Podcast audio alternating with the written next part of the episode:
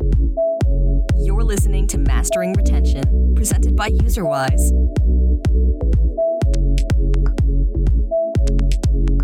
Hi, everyone. Uh, welcome to today's episode of the Mastering Retention podcast. I'm Tom Hammond, your host and co founder of UserWise. Uh, today, I'm super excited for today's episode. I have uh, Benjamin Charbit, uh, one of the co founders of Darewise, uh, here to talk about all things in relation to uh, creating a new game, picking concepts, and what we might be able to do in the future of gaming. So I'm super, super excited to go into that. But uh, Benjamin, before we do, uh, I'd love to just hear a little bit about you. How did you get to where you are? How did you get into gaming? You know, tell us your story. Sure. Thank you very much, Tom, for for having me in the podcast today.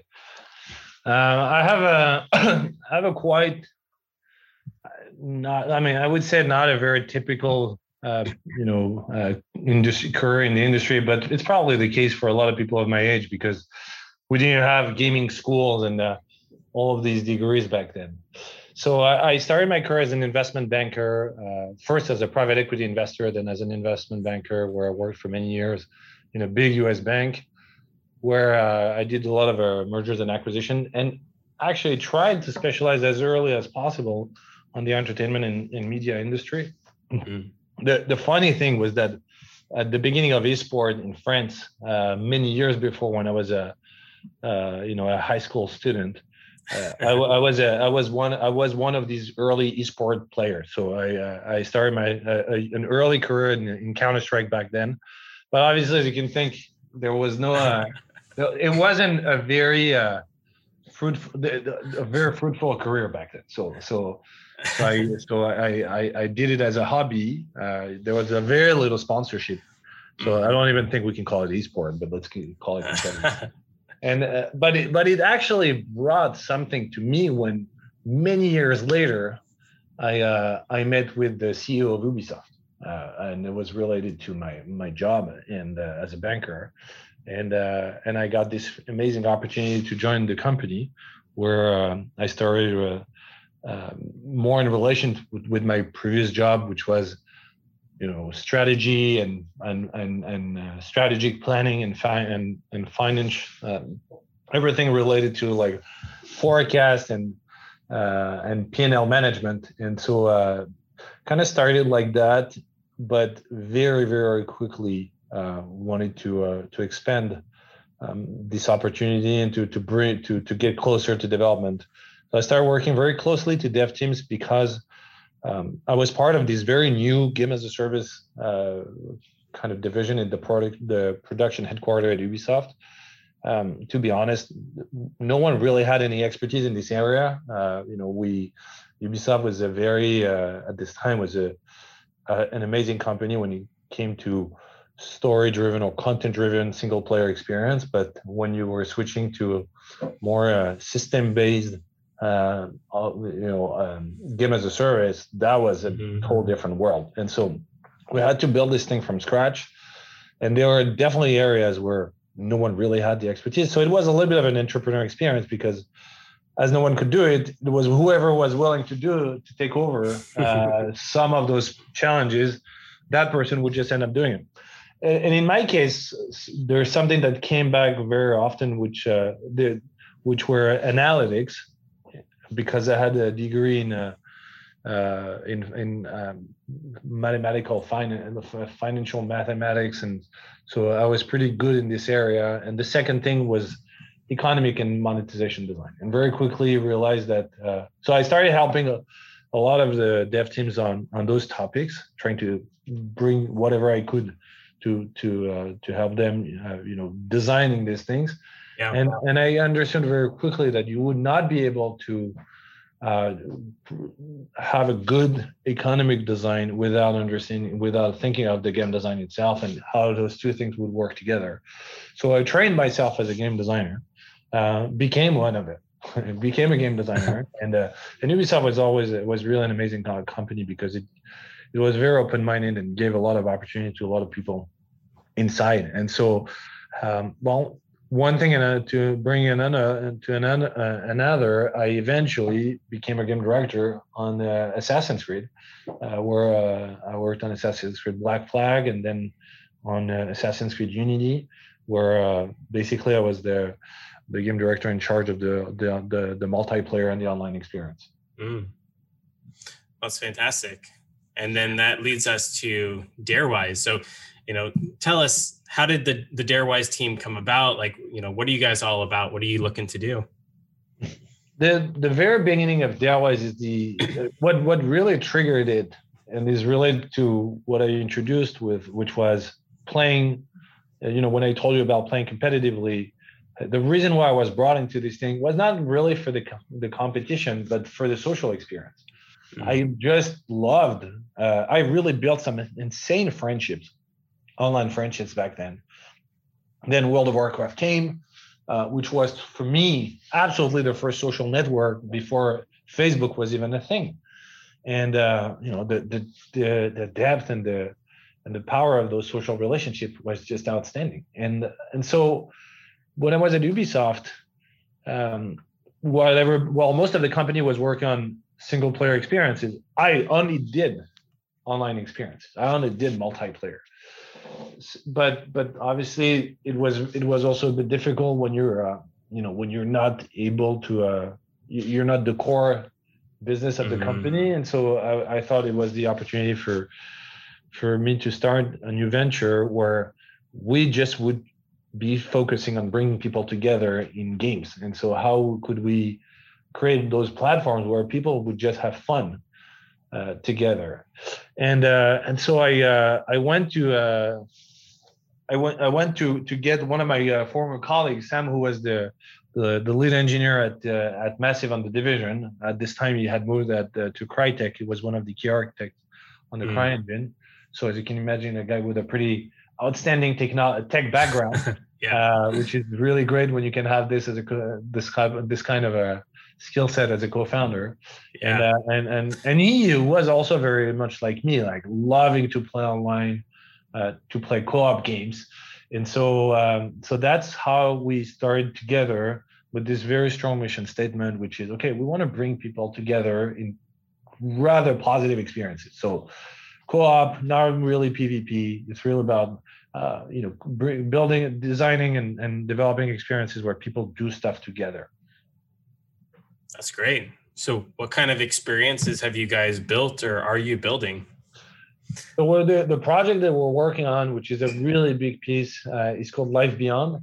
Uh, and life beyond is a is is a is a is a persistent experience. It's a persistent uh, online world uh, where you're uh, you're basically part of a crew of uh, underprepared but over-equipped uh, young people, sent, young pioneers sent to uh, this uh, very interesting planet, uh, full of resources, but that has been a little bit traumatized by previous colonization attempts by other civilizations, and so you're you're kind of going there to heal this planet. So uh, it means you're you're with this with these other players, with those other pioneers, uh, your gameplay is going to revolve around at the same time completing a bunch of expeditions to um, accomplish missions that ultimately result into healing the planet and at the same time establishing your your own your your own civilization over there uh, your own and, and building up your own settlements in a single shard world. So it's uh, one big world shared by all the players in the world. Um, so if you play, if you and I play, we'll be playing together. Uh, there's no uh, sharding. There's no oh you're in the U.S. or I'm in France and we mm. play together. You know, it's everybody in the same world. Wow, that's interesting.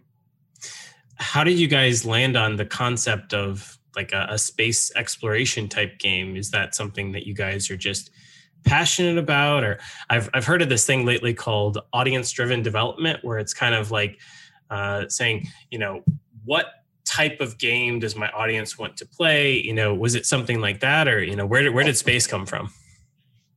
I mean the the thing is that uh, and we can talk about audience driven development after because for sure the project that like where we are right now is definitely the result of a lot of iteration with the community. Because the game has been in open development since May 2019. So it means we've opened the gate, we've opened the kitchen, uh, you know, since May 2019. so obviously a lot of influence uh, is in what we're doing now. But the but the original concept, like I, I guess what we wanted was um, to find this right balance between uh, something that was that felt pretty modern as an IP.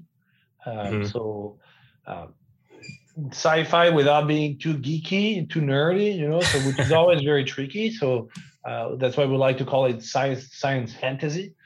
Um, yeah. And and so, but but you need, but at the same time, and even more for people like us coming from Ubisoft, which always focuses on um, uh, lore that are very grounded in reality. We needed to take some freedom from that because, and I can speak for hours about that, but if you stick to ground if you stick to stuff that are grounded in reality you it's it's actually a huge production challenge to get something that is really high quality very expensive. Uh, it's very very expensive very it, it, takes a lot of resources rather versus developing something that has uh, that that that bring, that takes you more into some form of fantasy where you can start you know play with rules you have more freedom people have less expectation of what it's supposed to be and so you can uh, at the same time you can be more creative and it's also more efficient from a production standpoint yeah that's great yeah it's just interesting that because I've, I've heard uh, some people say don't don't even consider sci-fi unless you're doing an ip like you know star trek or something yeah, like that I, so. and, and I, would, I agree with that like sci-fi you know it's it, the, the big question is like uh, if you do if you really do sci-fi as what it's supposed to mean you know with like science fiction mm-hmm. Wow like this is a big piece it's going to be also quite i think it, it it's quite niche in a way uh, but but if you do sci-fi like blizzard does in overwatch you know mm. it's not really sci-fi it's there is some there is some technology it's modern but it's not it's it's just not heroic fantasy uh, yeah. and still there no one is really trying to understand the underlying rules of the world you know and like why why do why I have do i have a gorilla with a human with this one? When is this one flying one is you know it's um, you can bring that after which is actually what they're doing right? You have a lot of ip in overwatch and it's fantastic. It's you can watch you can read comic books and you can you have so much materials but um but people are not not, like your main your mainstream audience is not really going to come and challenge the rules of it. But if you start doing a sci-fi game, then you're talking to people who really want to understand, you know, like how this world functions, like how it works, and and then it's a rabbit hole. I think. Yeah, that's really great. So I don't know if you've figured this out yet, but I do think it's important and something that probably a lot of people are, are thinking about as we're listening you know how are you guys planning on monetizing something like this? Is this going to be like a wow type subscription type play free to play? You know what does that look like? So it's total it's definitely free to play. The, the first reason being that um, I, I, I love the free to play model. It's I, I, see a lot of virtue in this model. The the, the fact that um, you know you're allowing everybody to play. Um, you know it, it's not just that obviously we're we're running a business and uh, i you know I still I I was an, inv- an investment banker, so I'm, I'm obviously never never losing sight of that. But uh, because we we need we we need to run and be successful. But the fact that it's open to anyone really makes the experience very rich and very enjoyable. And and then to give you the opportunity to start spending money where you where you enjoy doing it, you know, for something that you take pleasure at is a very very positive and rewarding experience. And we can talk after on how i view my, my views about on monetization because i think there's a there's almost a, a form of religion here like a, a, dogma here in how we want to do it. But to answer your question free to play uh, with obviously uh, item selling in the game. But what we're bringing in, on top of that and that i believe a lot in is player to player monetization so we uh, we have real money transaction in the game, with the opportunity to basically create contracts for other players uh, by players, and that can be rewarded with real money. So think of your, uh, uh, you know, uh, kind of shady gold farming experience in World of Warcraft. yeah. Uh, you know, like uh, that should that is exactly something that we're trying to prevent through allowing players to do this together. So it's kind of like I have you have time, I have money.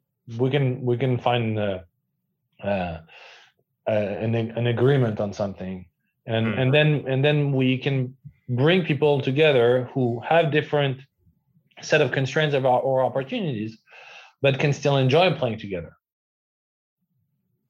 that's super fascinating almost like the uh what was it the, the real money auction house that diablo 3 had for a little while i, I know they did that specifically to try to counteract uh, all the gold farming type stuff that happened in Diablo 2, but I do think it was executed on very poorly.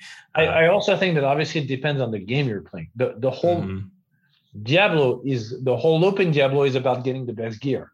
You're you're replaying this game to improve your gear, to play the game differently, to improve your gear, to play the game differently. You know, mm-hmm. and so if I can already purchase the gear, I you just broke the loop.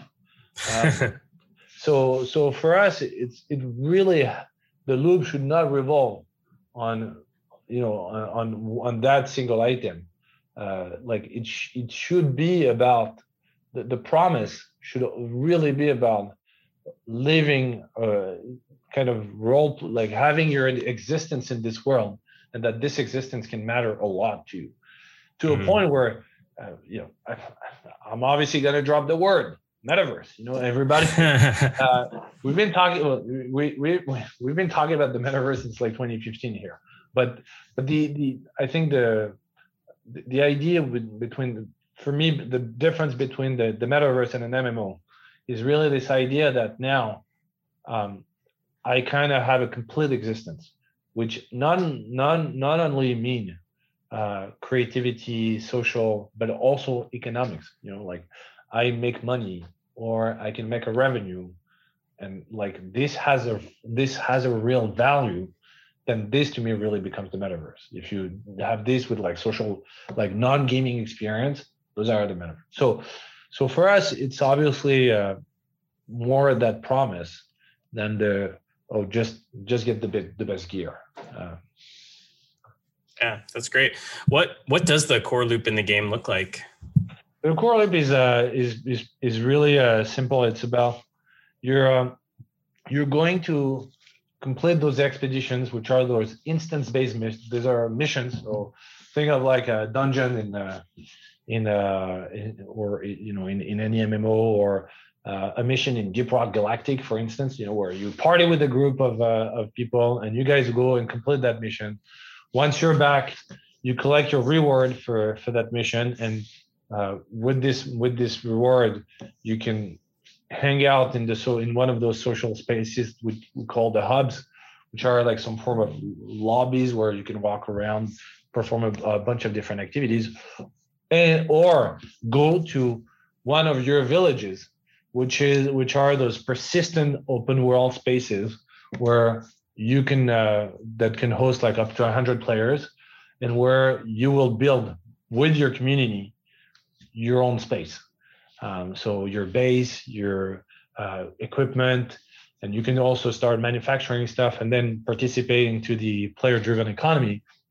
And obviously, you can go to any other villages. People can visit you and your friend, and so you you you really keep. It's like you go. What your mission is your labor, and then you go back home. You know, it's like you're you you go to do your labor, then you go back home, and you you have this experience where you can you have this different gameplay where you build your own stuff. So um, uh, in a way, another way to present it is you know when you when you're after you're you completed a dungeon in an MMO and you're back in the town, but then you're you're going to do a quest, but instead here you would be building your your house and some other equipment uh, with just for you or with your friend, with your community, with your whatever guild or team that you're part of.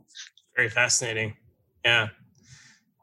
So, a concept that I've iterated on in my mind a lot, but I'm always hesitant, especially for like free to play games where it's it's easy to get in, but it's also very easy to quit. Right? Um, what sort of uh, I guess I'd say like social expectations are you building into the game? You know, you you mentioned a lot of it is like doing these expeditions and things together, but um, you know, are players going to feel pressure to log in each day to take care of things? Are they going to feel obligated to come in and help their clans? I actually think that's one of the most powerful things in World of Warcraft. Like if your clan is depending on you to come in and join them on a raid and you don't show up, you're going to, you know, get in a little bit of trouble there and be like, you know, I can't rely on you. It's true, but uh, you know, we're uh, we're in 2021 and we're uh, we're mostly targeting Gen Z. And and I think this kind of behavior they can't work with this type of audience. Uh, Gen Z has access to so many source of, of entertainment and, and distraction that if you start if if when if before committing to an experience, I actually have to acknowledge that it's going to be this kind of commitment. It's funny that you're, you're talking about World of Warcraft. I'm still playing World of Warcraft and I'm still in the field.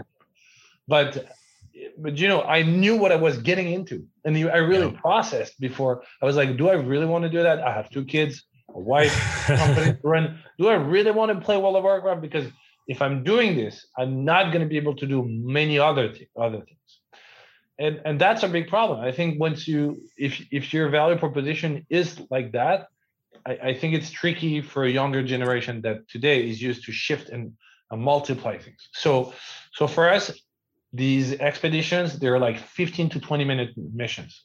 Mm. so those are really easy you know uh, hop in hop out mission like a gameplay experience that i can have. And and then at my player space there's no competition. There is no um, uh, you know like pressure to complete things. Uh, it's more whenever you want. So yeah of course i mean if if you if you play with a bunch of people who are building you want to build this massive village with them and they're you know and, and they're they're always playing and you're never there it's like if you're if you're in a clan in, in a, when you play a clash of clan you can be in a clan you know and uh, and, and, basically never play. And they are at some point they're like, you're not really contributing.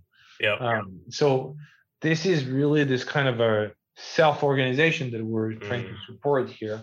But the gameplay itself doesn't really, uh, first, really makes it super easy and accessible. So you don't have to plan your whole night before starting to play. you know, if you have 15 minutes available, you can jump in and go take a mission. And this is really the most important. Thing. Like it has to be a fun 15 minute mission that I can do very easily. And then, you know, whenever I have some time, or if I just want to do something for like five minutes, I go on my village and I craft something or I just mm. do a bit of base building. But I'm not, I, I hate this idea that every time I'm going to launch the game, I had to process how much time I was really will, able to commit. I love that. That that's something I say a lot to people is like every time you open the game, even if you only have like 3 minutes, you should be able to do something that feels fun, feels rewarding, but also doesn't keep you feeling like you're obligated to do that. Like I think that's one of the things that made you know Clash Royale really good or some of those uh, you know Candy Crush Saga games is like, yeah, I can open up the game. I know I only have like three minutes while I'm waiting here, but like I can play a little game and that's kind of entertaining. And I, I still get some rewards out of that. But if I have a longer period of time, like 15 minutes, I can do a little bit longer expedition. And I know, oh, I'm going to get like a pretty, pretty nice reward after that, which will let me do X, Y, Z, contribute to those long term goals and things. So I, I really love that design. And I think what is really amazing, even more in the examples you take, is that those designs still they in, in they still support um, really long play session. Mm-hmm. You know, you start, you open Clash Royale because you just want to game for like five or three or five minutes, and you can still play for twelve for two hours if you want. You're you're getting there. You know, it's really supporting the this reward, and uh, I think Fortnite is another fantastic example of. Um, you know, first most of the time when I'm when I play Fortnite, I'm gonna it's gonna take it's, I'm gonna die in three minutes. So I'm not wasting that much. I'm not spending that much time. And but again, if I but if I have two hours, I can also enjoy that.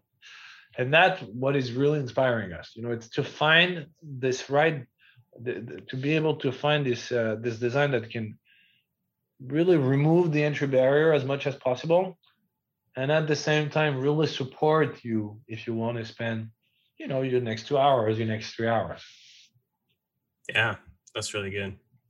So, uh, thinking almost about getting into it, um, I hear a lot of folks, especially on the free to play side, talking about first time user experience in, in games and things like that. And how is that something that you guys are approaching? I, I really like the idea of, you know, being able to get it in seconds, but play it for years. Like, how are you, you know, especially if I, I don't know if you guys are, are planning on launching on mobile and stuff too, but, you know, you get like 30 seconds maybe to like catch people and, and get them on board but obviously you need the depth to keep them around for years which seems like you guys have done a good job on the depth side but like what are some things that you guys are thinking about it's uh, it's know, very interesting in? because we we tried different things uh, and right now we're in the middle of a different methodology so we um, when we start uh, to give you the whole journey when we uh, when we started in may 2019 um, we really uh, did spend a lot of time onboarding players individually. You're not gonna believe it, but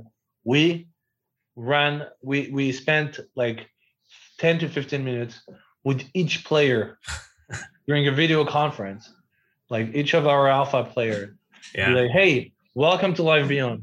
This is what the game is about. Well, actually, I I I don't I think it was uh I don't know if we had already branded it. I think it was just Project C back then.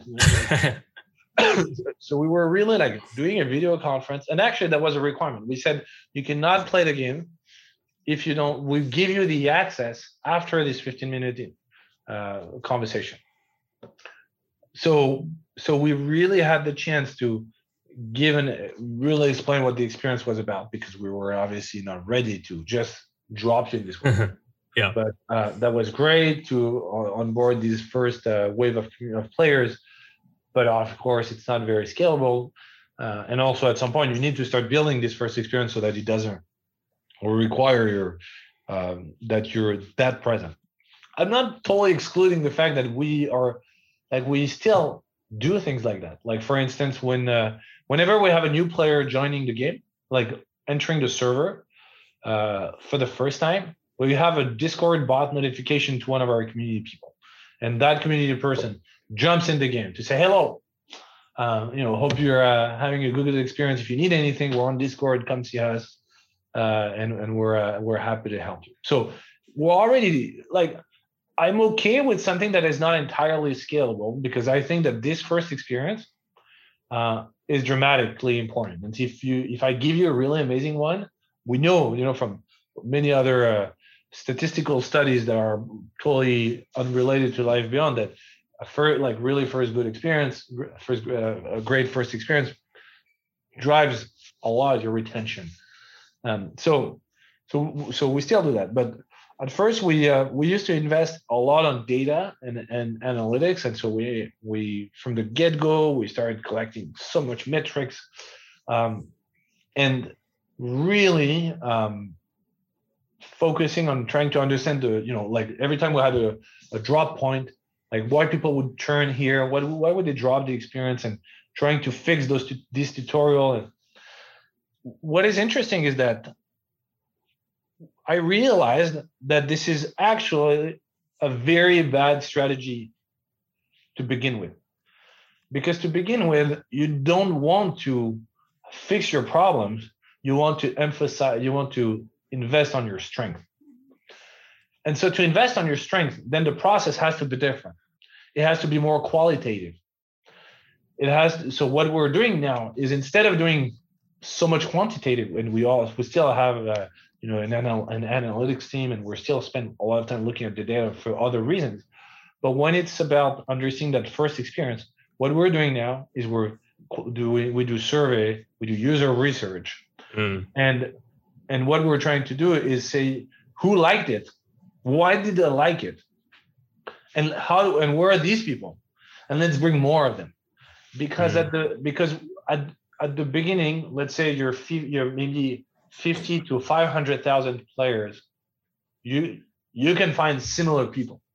Yep. When you scale to 20 million players, of course, you need to be able to expand to different persona. Um, but so so I I really recommend and honestly we I think we made this mistake uh, and we we wasted some precious time uh, that we could have used differently by instead really focusing on um, our our most valuable players, our high expectation players, the one that really that were really kind of a already a good player game fit. You know, mm-hmm. be like, you guys, like, okay, what what is that you like, and we're going to give you more of that for now. And that really, that's how you can really improve that first experience, that that early retention. Yeah. When you do surveys in the game, are they like a, a, segmented survey? So like players that have done X, Y, Z get this survey, or you know, do you group it by player IDs and things, or is it just more of a? So we have a couple of things. We have like a like an NPS type uh, survey in the game. So when you're done, you know, it, it asks you like if you had a good experience, and um, but we're also uh, running like play tests on Discord with players There are time based. You know, like uh, we have a meeting at that time every Friday, and they come and we give them the survey. So we're uh, we we uh, we we really uh, moved away from that kind of really large scale testing that we used to do uh, because we actually get more value at this stage. Cool. That's, that's super interesting.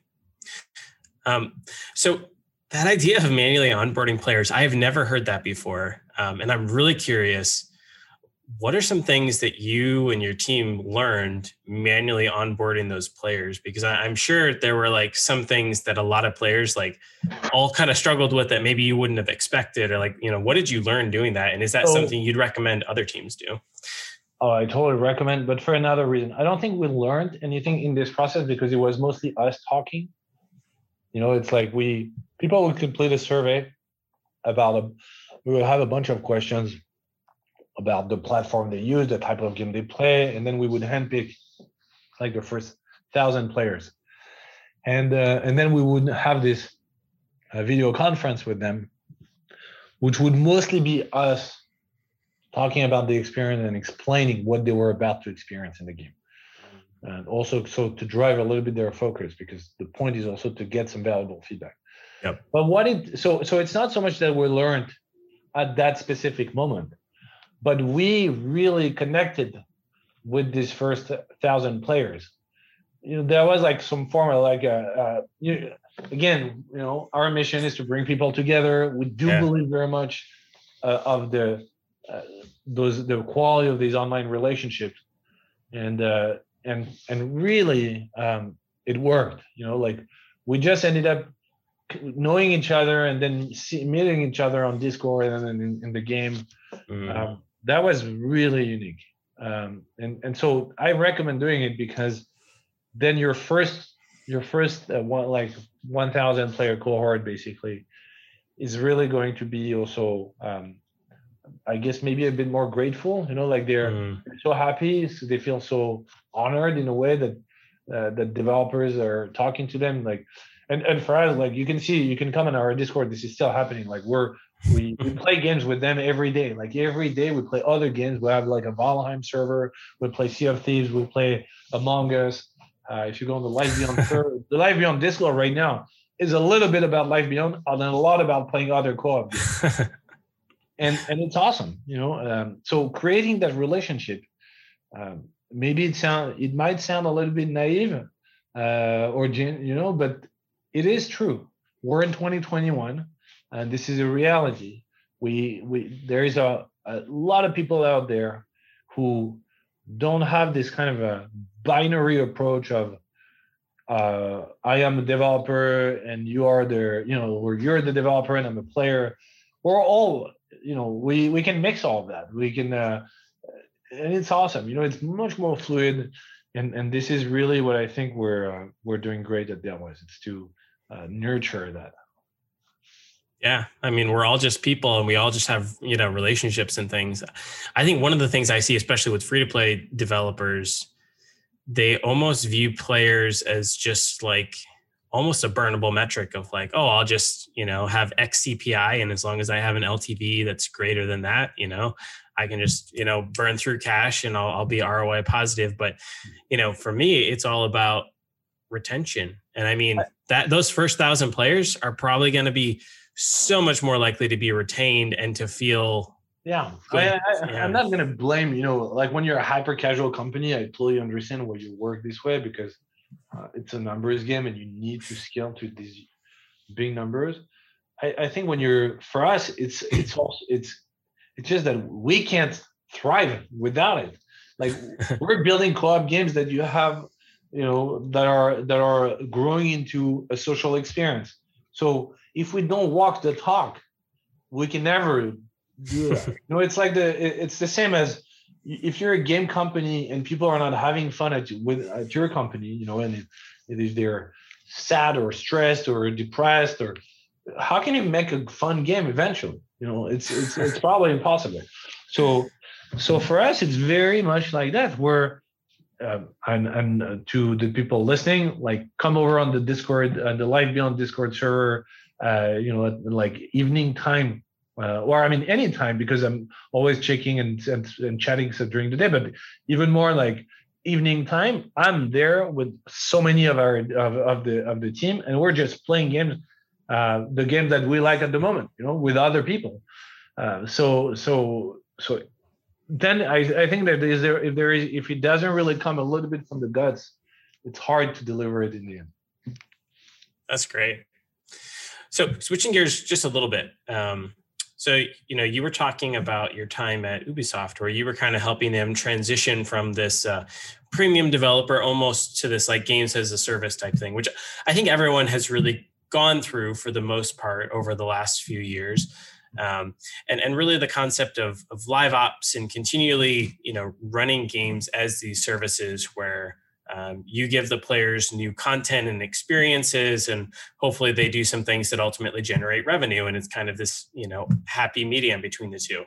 Um, what does live ops look like in a, social experience kind of like this? Like what are the types of things that you guys are thinking about or or planning to do? Um, because i imagine it's probably quite a bit different than some of the things that we've seen previously so I, I, I tell live ops is a very wide thing. You know, it's it it goes from animating the the life in your world, so that there are always interesting things happening, um, to broad making sure that you are you have the tools to broadcast what's happening, what's happening in this world, to other players, um, like what Eve Online does, for instance, where sometimes you know the you can read the newspaper like if you online is uh, you know it has all of its media kind of supporting it and and telling you the stories about what happens over there.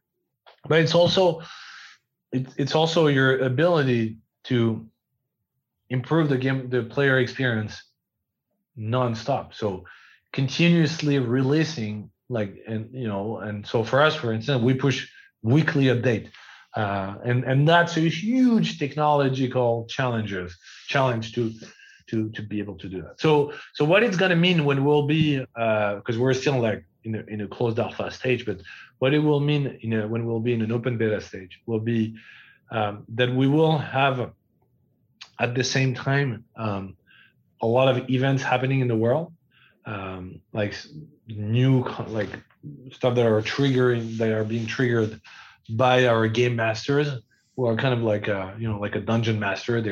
This is going to be their uh, their job, and because we're we're bringing a lot of lore and IP, and so we'll have like some form of like season and stuff happening.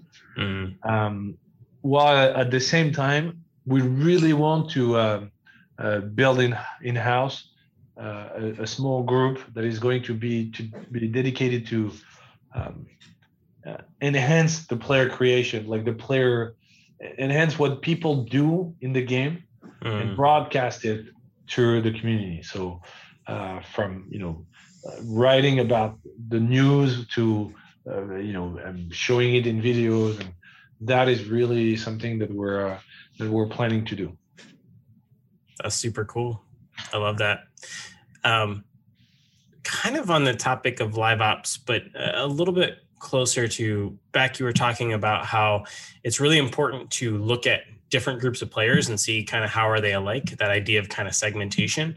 Um, you know, every player tends to have different things about the game that they like the most. You know, some people are a little bit more competitive, other people are more achievement oriented. Obviously, you've got social uh, inherent, which uh, different people usually have different parts of things in there. But like, how are you guys looking to ensure that you have things for each of these different groups of people to do? Because I think when you've got something for me to do that helps me play the game the way that I really want to play the game, I'm much more likely to come back in and keep playing that game. You're game. right.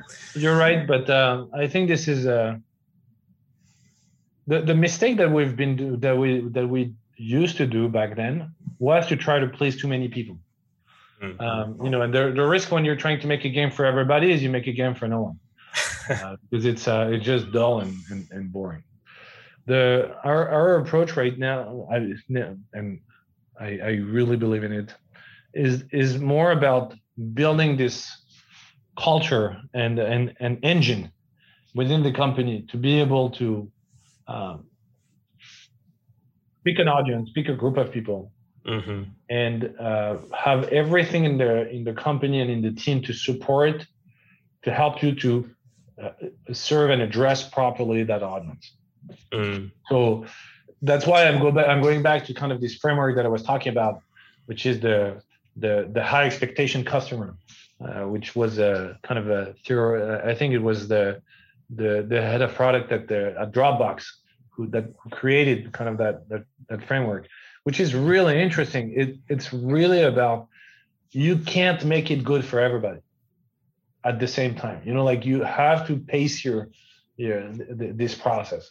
So right now we're really going to focus on one group, and but but but what is important is more have we created the process to uh, say we want to target this group and how we're getting the game better for this group because then we can reapply the process as we start expanding to other people and that's really uh, we, we we even call it the Darewise engine uh, because we really try to uh, create a build a theory on that. There i'm going to give you an example. Um, nexon to me nexon is the most inspiring developer and publisher in the world for me. Because and it's funny because a lot of people just don't know about uh, like they know Nexon, but they don't really know about their project, their their games. But Nexon has this insane track record of building franchises that they've been operating for like 15, 20 years. And you know, they it's just that the while Western developers have always had this kind of process of you know huge spike at the beginning and then uh, kind of fire and forget uh, uh, approach. Nexon has the opposite. It's really about building things over time, and and and to a point where it it's then it becomes much less of a hit-driven market because you're you're not really to try to get the hit. You're trying to build over time your audience by addressing one audience, one audience, one persona, then another one, then another one, then another one and instead of uh, trying to build that burst the beginning. So that's really the way we are operating now, and that's why uh, I, I was talking about the kind of doubling down on the people who like what you already have, Mhm. and to give them more of what you have, and to find more of these people instead of trying to satisfy the ones who don't enjoy it. Yeah, that's a really interesting approach. I think hopefully people that are listening to this take that to heart. I think that is a, really good insight there. I think it's Um, very um, it's very stressful to do that. right? because you're uh, you're like you see those problems, but uh, you have to. It's it's it's actually the strategy of a um, uh, you know sports player. That's how they usually. Uh, it's like 80 20 80% on my strength and 20% on my weaknesses. I'm not saying that you should never address the elephant in the room when you have something that really sucks and people don't like it, but um, but just that the majority of your energy should be on making more thing like more of those things that you're already doing well. Yeah. That's I love that. Fantastic. Um Yeah, well, uh, one thing I, I, sort of mentioned, but I don't know that we went into. You know, is this going to be a cross-platform game? Yeah, you, oh, yeah. Know, yeah. Why, why, why cross-platform, and and what does that yeah, look like? You know, the, to me, even the concept of platform doesn't make any sense anymore. You know, it's just a, it's just a, just a display, just a device that I have, where, and and I'm using many, like right here on my table. I have an iPad, an iPhone, I have a laptop.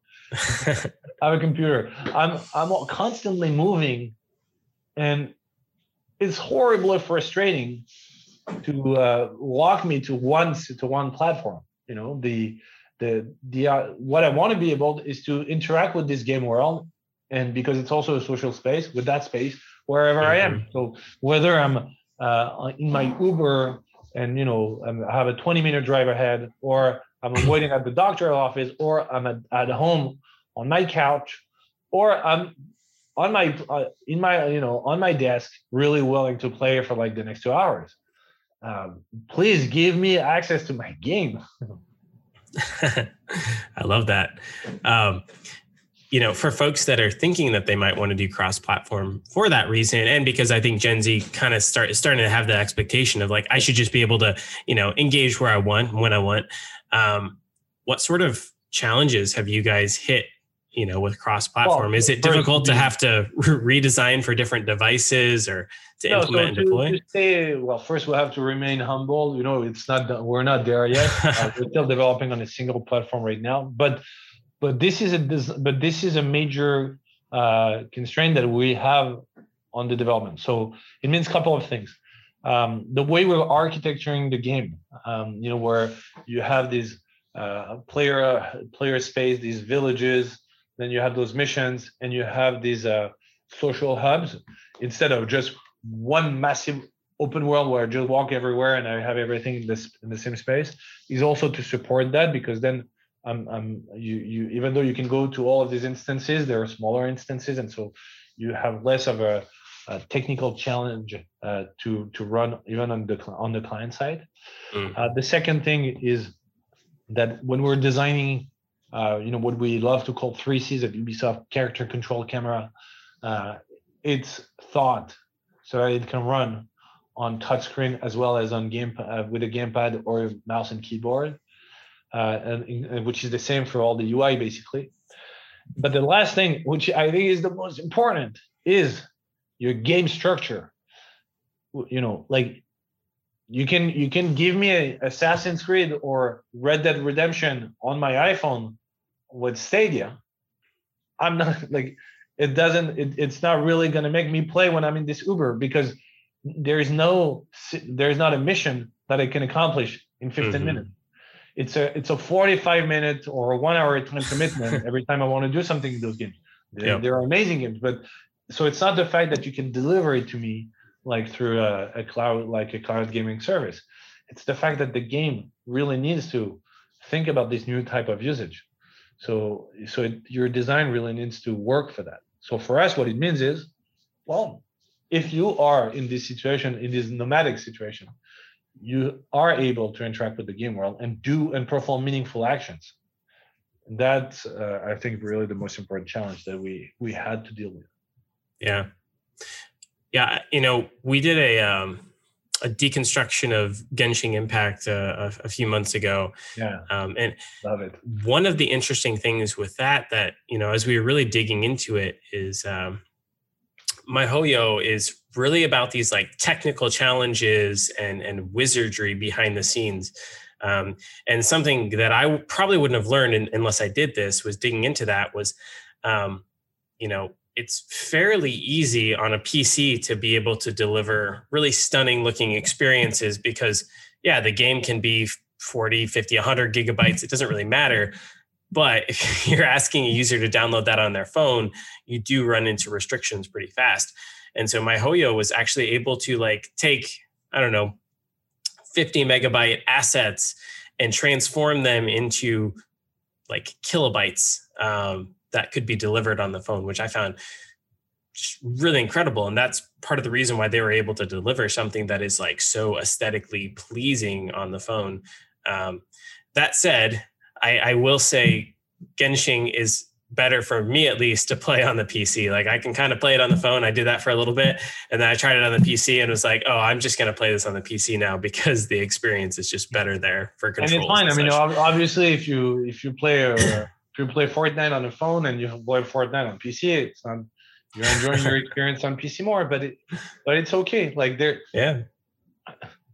I, the, the point is, can you, and you yeah. can, you know, and it's, and still pleasant the you know the, we also have to deal with the reality. I, I just think that sometimes we're we're we live too much in in fantasies. You know, I the, no matter what we do, uh, a, a, portable device will never be able to run as fast as uh, you know a, a, workstation. The because the workstation will get better and we'll keep developing games to work with this workstation and then try to get them to run on mobile on portable devices. So uh, there is always a trade-off somewhere. It's either you want to make it so it's perfect for mobile, and then obviously uh, you're sacrificing somewhere. Um, you know, even because even with uh, even with cloud gaming and, and all those streaming services, there's no magic. You know, there, there. It's either it's going to cost you a huge amount of money to get it to run on those services. You know, the cost right now of streaming uh, is is insane. Like the unfortunately we see some uh, kind of drama happening in a couple of companies. Uh, mm-hmm. there was Shadow in France uh, that's going through a really hard time, and their promise was amazing. I was one of their uh, first uh, early adopter. I'm I'm still a huge believer, but the economics are just difficult to sustain right now, and so no, it just the, this is just a reality. So the point is to find the right balance uh, so you can really have this kind of play like enjoyable experience. And of course, like Epic Games did an amazing job with Fortnite. So, uh, but the you know the I, I think when something amazing with the with Genshin Impact also is actually they don't display that many assets on your screen. You know, you're always and yeah, but it's done. It's the execution is is is amazing. Yeah, I love that. Cool. So I have uh, one last question before our, our favorite unofficial question, but um, for everyone that's listening, and and I think this is a very common thing because people are social beings, right? We like to do things together. Um, I was actually just reading something the other day that over 75% of game players do report playing games with friends and family. Like social is a huge aspect.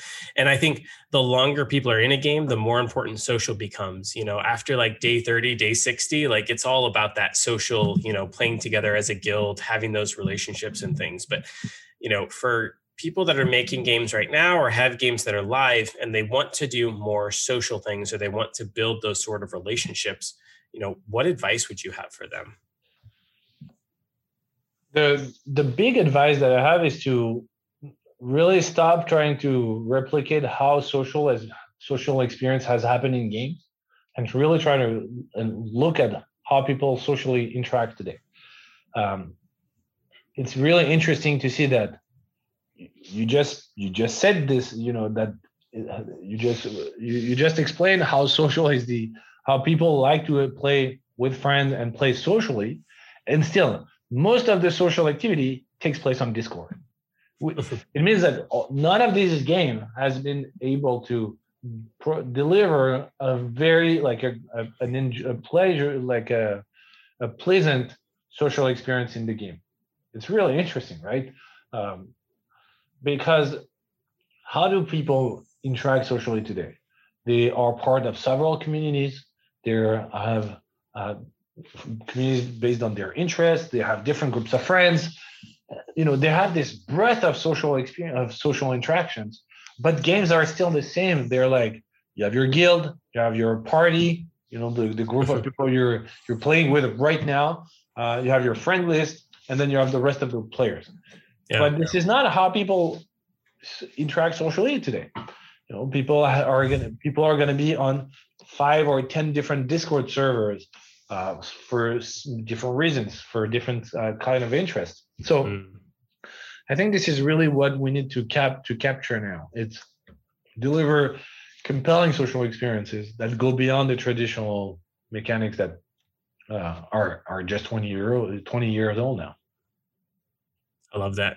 Yeah, I, I think we're we're time for you know some innovations in social. I don't think people have done that. So hopefully Darewise will will show us how to do it and and we we're working hard love it. Well cool. Uh, so one last question because this is the mastering retention podcast. You know what's one tip or trick you would have uh, for people that are looking to increase the retention in their games? Has to be a trick. Um, the, the the the first thing that uh, uh, really uh, played a big part uh, for us was really to uh, to to to to get to engage uh, beyond the like on a kind of a personal level. So create mm-hmm. that create that that uh, that true relationship. Um, and and even though I understand that it might seem like oh my god this is impossible this is not scalable, that was true back then. Um, but you can really try to leverage um, first, you can have some people dedicated to that, and uh, and they have actually an ability to reach out to a lot of people. Uh, and and you can also start as you do that, you start leveraging your community members, and you can start to empower some of those community members to become ambassadors for you. And we see that this has a major impact on retention. Um, because you're because I also think that we have a wrong way right now to evaluate retention, which is we're only inv- evaluating retention in the game, but we should we should evaluate retention in the in the whole uh, kind of a scope of it. So mm. the, if some people are not playing the game for a week, but they might be interacting on Discord and they can be talking to other players, and that helps these other players to keep playing your game. Mm. So I think creating that, um, you know, I think we we had a. It's it's interesting because back then we had a lot of these qualitative relationships then we moved to data like data data data culture and we used to say everybody used to say we're data driven and now we say we shouldn't be data, data driven we should be data informed uh, because it's uh, it's a you know like uh, it's it's a more uh, subtle uh, version of this thing and and and for us and i i was the first one to be data driven back then and to now that we have brought back more of this uh, human relationship, we actually did see a lot of benefits in the in the overall retention. Um, so finding ways to create that bond um, is uh, really really important. Uh, or that is my best trick uh, to beyond trying to understand in your metrics why are people dropping at this thing which you know like first do that because there's a lot of qualitative input that you can get out of it including the why are people dropping at this that's great i love that well benjamin this has been super great this is definitely going to be one of my top episodes i i just had so much fun digging into your game and uh, I, I, might have to join the waiting list. Maybe I'll be able to get into a closed alpha, but uh, super excited to to get to play it and, and Love see that. your your journey We're, continue to unfold. We'll have a we'll have a play test every week. Uh, it's happening on Discord. We're streaming. We're also streaming our own internal play test. So you know, as a company, we play test a couple of times a, a week. But on Friday, we have a company wide play test, and uh, and we also stream this thing on Discord to the to the whole community. So uh, if you uh, if you want to check it out, please come and uh, and of course we'll be happy to uh, get uh, get more people from the waiting list to uh, to access the game. We do that every week, so feel free to feel free, and and especially for you, Tom, we'll make sure that you can join. love it, love it. Cool. All right, thanks, Benjamin. Thank you very much. Bye, Tom.